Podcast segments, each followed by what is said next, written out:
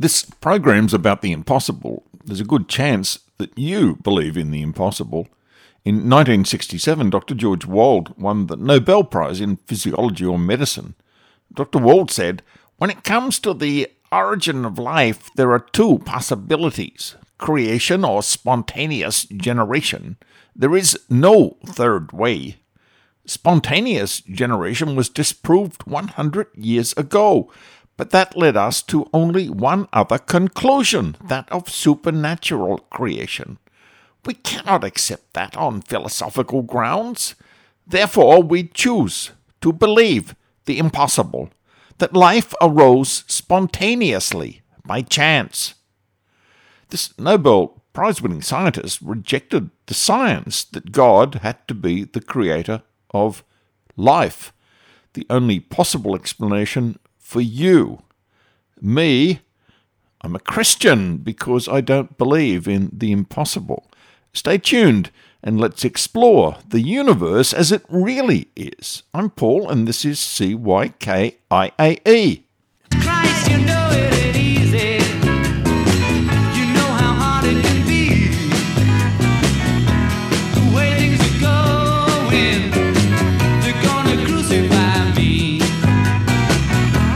Batya Ungar-Sargon, in her book Bad News, looks at the new critical race theory. What she finds, she says, is anti racism is a magic trick that transforms economic guilt into racial guilt, absolving the rich of any role in solving inequality because it's rooted in the one thing they have no control over their race.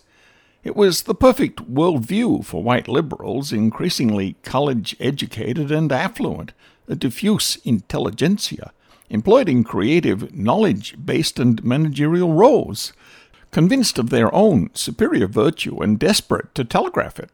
America's news media stepped in to show them how to keep their rarefied status while also feeling like heroes.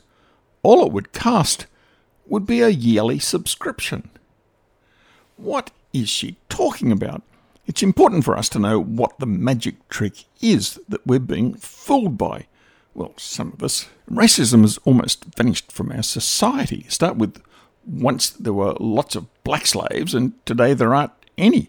Enormous progress has been made since this following speech was delivered by the amazing Dr. Martin Luther King Jr., a Christian who, through peaceful protest, transformed America with his dream, which has mostly happened. I have a dream.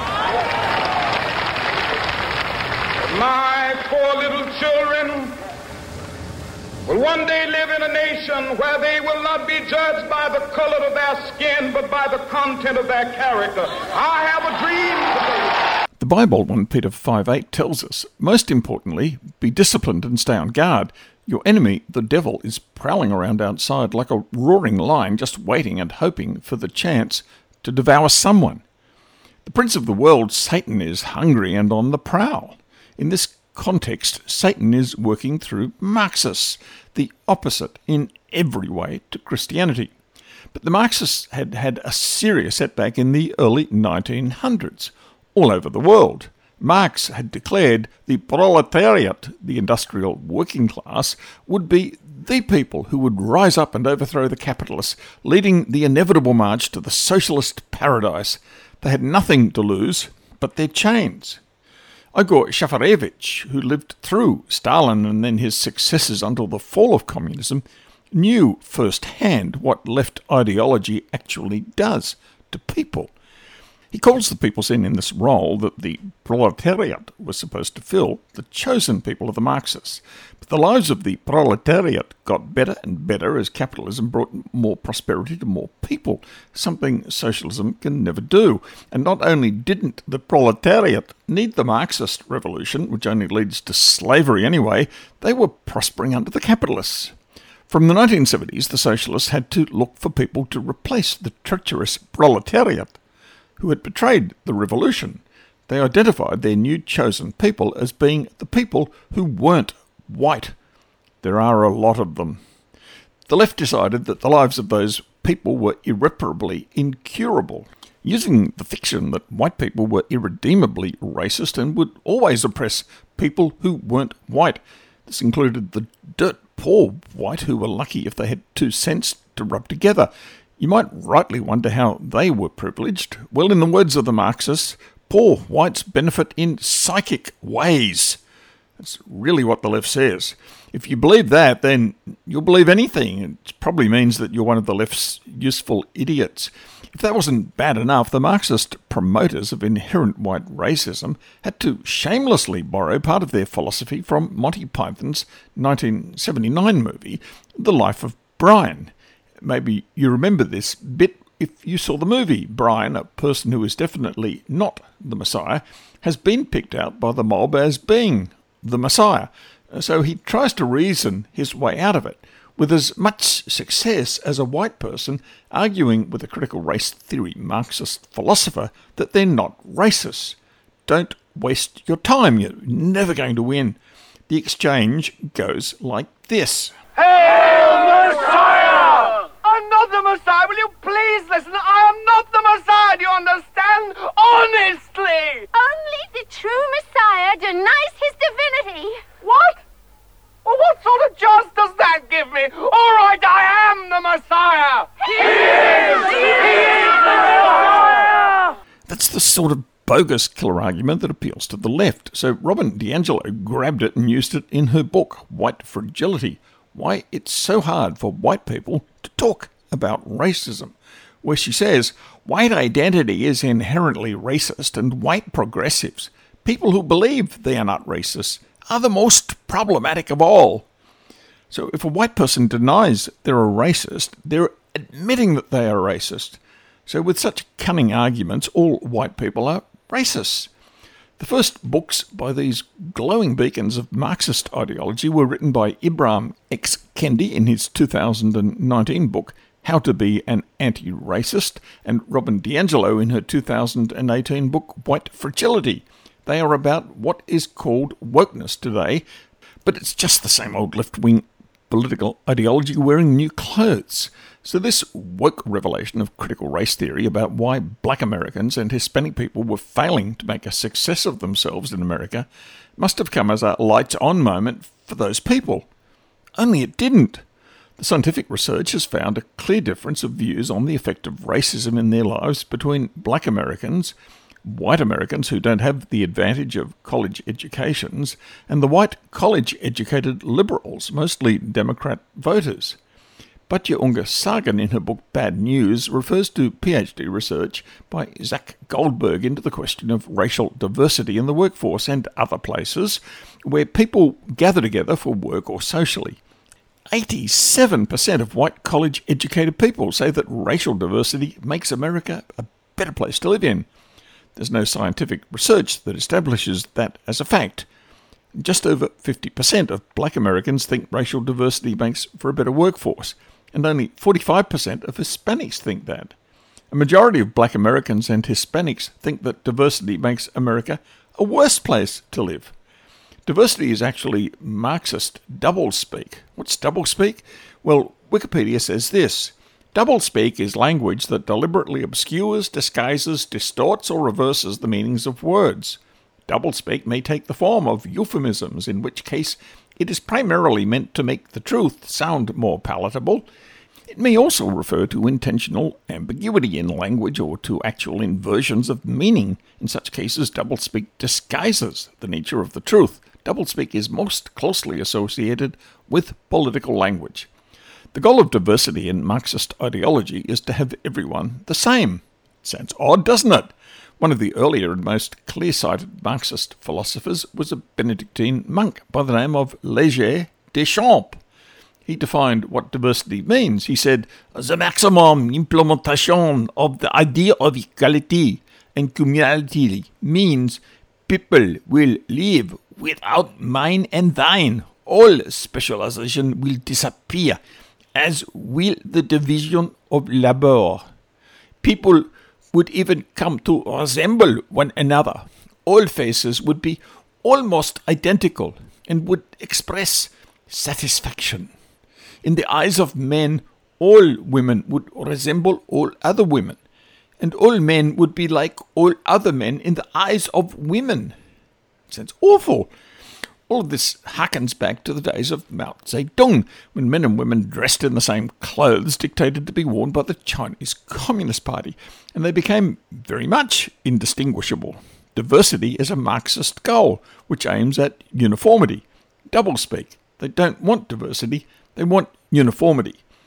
White liberals, educated by Marxist professors and lecturers, operate with the bigotry of low expectations. They are, after all, the elite of our society. They're not only better than their fellow white man or woman, but they are infinitely better than the black Americans and the Hispanics. In your me, that belief would be racism, but because these people are so superior to all of us, in them it's not. To illustrate, white liberals, using the American term meaning left wing, see significantly greater voter suppression of black Americans and Hispanics than black Americans or Hispanics do. These white elite are 10% more likely to believe blacks shouldn't be expected to overcome prejudice and work their way up in society on their own without special favours. Affirmative action. That's interesting because over 50% of black Americans are opposed to affirmative action. Incredibly, to the woke folk, they believe that they're as good as white people and they're able to make their own way in life without the help of the elite white woke liberals. What do you think? This question assumes that you aren't woke and you do actually think for yourself. Maybe it's racial discrimination that's stopping black people getting ahead. In 2017, the Pew Research Centre did its political landscape survey. It found that 80% of white liberals believe racial discrimination is the main reason why many black people can't get ahead these days. 18% said blacks who can't get ahead in this country are mostly responsible for their own condition. Black Americans didn't see things the same way that the white woke folk did, and I guess they should know. Only 60% of them saw discrimination as the main barrier to African Americans getting ahead, while 32% said blacks were responsible for their own condition. This is pretty much the same debate about why Irish, Italian, Jewish, Polish, and many other immigrants to America who arrived with nothing became successful. If you're woke, then the chances are that you're an atheist. And if you don't believe in God, then you don't believe in that most important non material thing, the soul and you don't believe that humans have free will that God gave us. You're just a random product of an uncaring universe, and what happens to you is completely and only determined by your environment and your genes. Throughout the ages, countless people have shown that that isn't true. Despite living in a time post Dr. Martin Luther King Jr., when racism has been very much wiped entirely from our society, a CNN survey gave what are startling results. White Democrat voters were asked in 2009 if they knew someone that they considered racist. 45% said yes. Nine years later, in 2015, that number had jumped to 64%. What could account for that? Was America going through a massive resurgence of racism? The number of non white Democrats who said that they knew someone they would consider racist went from 50% in 2009 down to 42% in 2015. That is clearly more realistic. Republican voters basically saw no change in people that were racist in the same nine year period. They were at around 40%. Now, you might be saying, of course, what would you expect from those white MAGA Trump voting deplorables? But by 2015, they and the non white Democrats, blacks, and Hispanics saw the world in the same way as those deplorables. So that slur just won't stick. PhD student Zach Goldberg, who was researching this awakening, or, or maybe the right word is awakening, for his paper, How the Media Led the Great Racial Awakening, found that with the combination of the promotion of the Marxist critical race theory and the media climbing on board, something that drove business to them like you wouldn't believe, well, he said editorial decisions made over the past decade at some of the most powerful media outlets in the world about what kind of language to use and what kind of stories merited coverage when it came to race, whatever the intention and level of forethought behind such decisions, has stoked a revival of racial consciousness among their readers, intentionally or not, by introducing and then constantly repeating a set of keywords and concepts. Publications like the New York Times have helped normalize among their readership the belief that color is the defining attribute of other human beings. Critical race theory, I'm sure that Ibram X. Kendi and Robin DiAngelo weren't writing their books to drive up newspaper online subscriptions when they exposed what they imagined to be the greatest evil of all time, critical race theory, but the way they described it, it was the perfect marketing tool for the media, even though their theory was fatally wrong. The biggest inequality in America today isn't racial inequality, it's economic inequality. And although the woke media folk aren't Christians, maybe a few exceptions, I'm sure they thank God for the critical race theory. Batya Ungar says in her book Bad News for 30 years now, American liberals have become ever more highly educated and increasingly attached to the meritocracy that's so richly rewarded them. Though they struggle to see it, this meritocratic view that American liberals subscribe to is based on the inherently unequal belief that not only wealth and privilege, but political power itself should be the special province of the smart and talented. And as people like Christopher Lasch and Michael Lind have pointed out, an obsession with racial parity at the tippy top of the economic ladder is crucial to sustaining the fiction that the reigning elites earned their right to their success, power, and wealth due to their own talent. After all, if there are only white people at the top, it's clearly not merit alone that got you there. Focusing exclusively on race is a great way to do nothing at all to disturb the unequal social structures that have allowed the elites of both political persuasions to rise so very far above everyone else.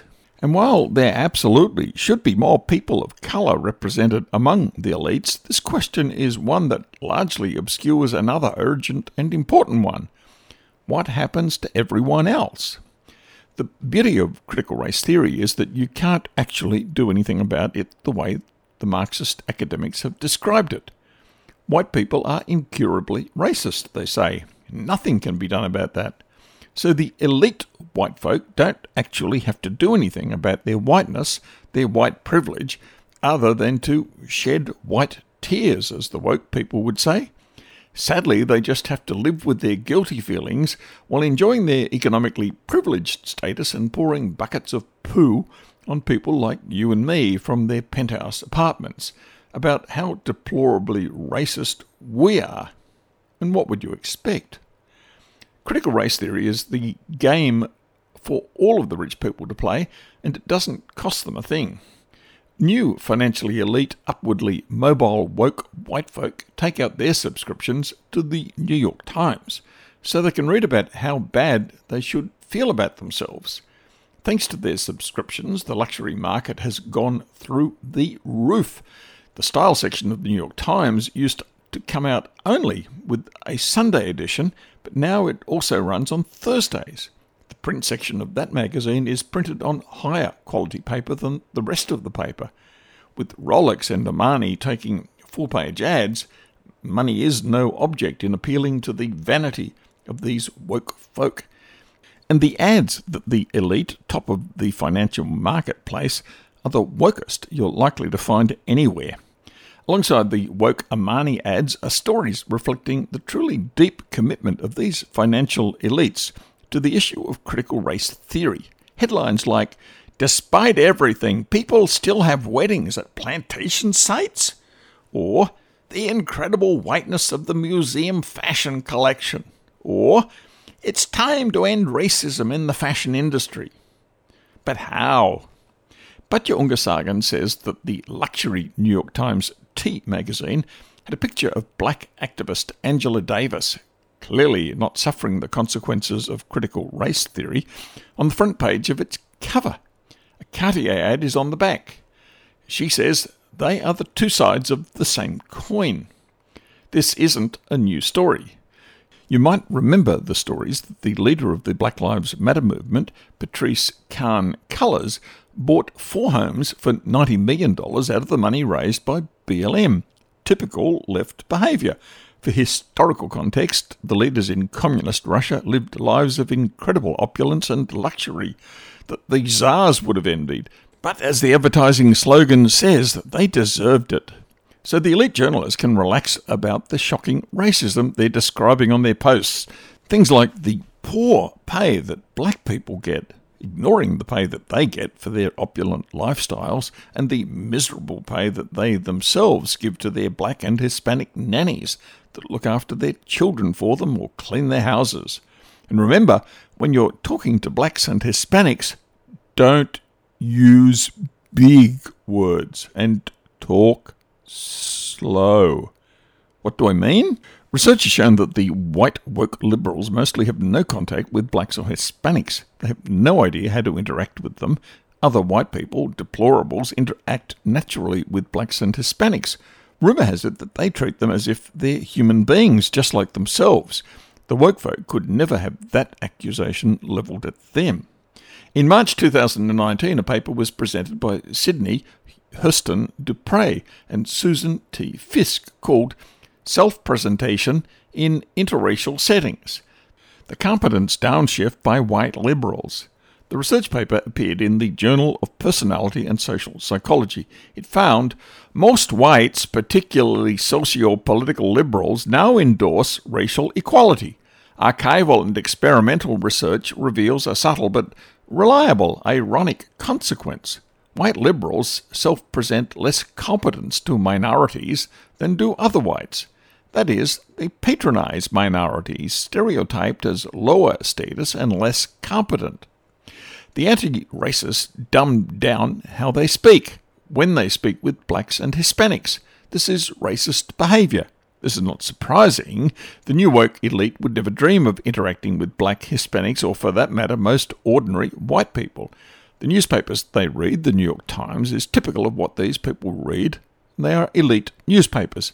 They don't really want those classes of inferior people reading their paper. Batya Ungar-Sargon puts it this way The New York Times has, since its inception, set a premium on excluding from its readership the have nots, the unwashed masses, who can't afford to even dream about a Cartier watch or a Ralph Lauren suit. But it didn't used to cast this exclusive elitism as a crusade on behalf of the disenfranchised.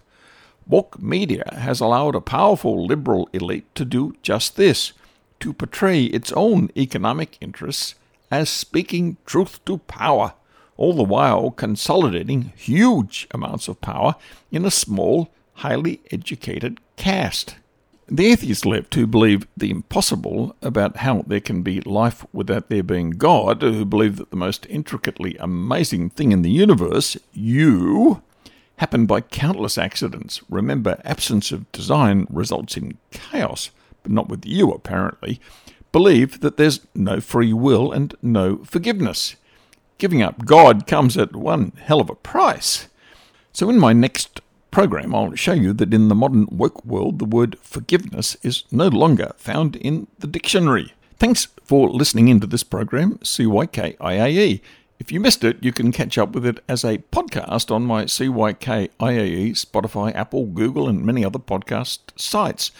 Just look at my program details on Cairns FM 89.1 for clickable links. I'm Paul. Don't miss my next program because you're going to love it. I want to thank my ghostwriter, without whom this program would definitely not have been possible, the Holy Spirit. Maybe you could catch up with me at my church, the Gafgon Northern Hope Anglican Church at the Cairns and District Junior Stedford Hall, 67 Greenslopes Street, Edge Hill, some Sunday at 9am. If you liked this program, you should definitely listen in to my other explosive program, The Danger Zone, also available as a podcast on those same sites. Search Danger Zone bracket DZ, close brackets.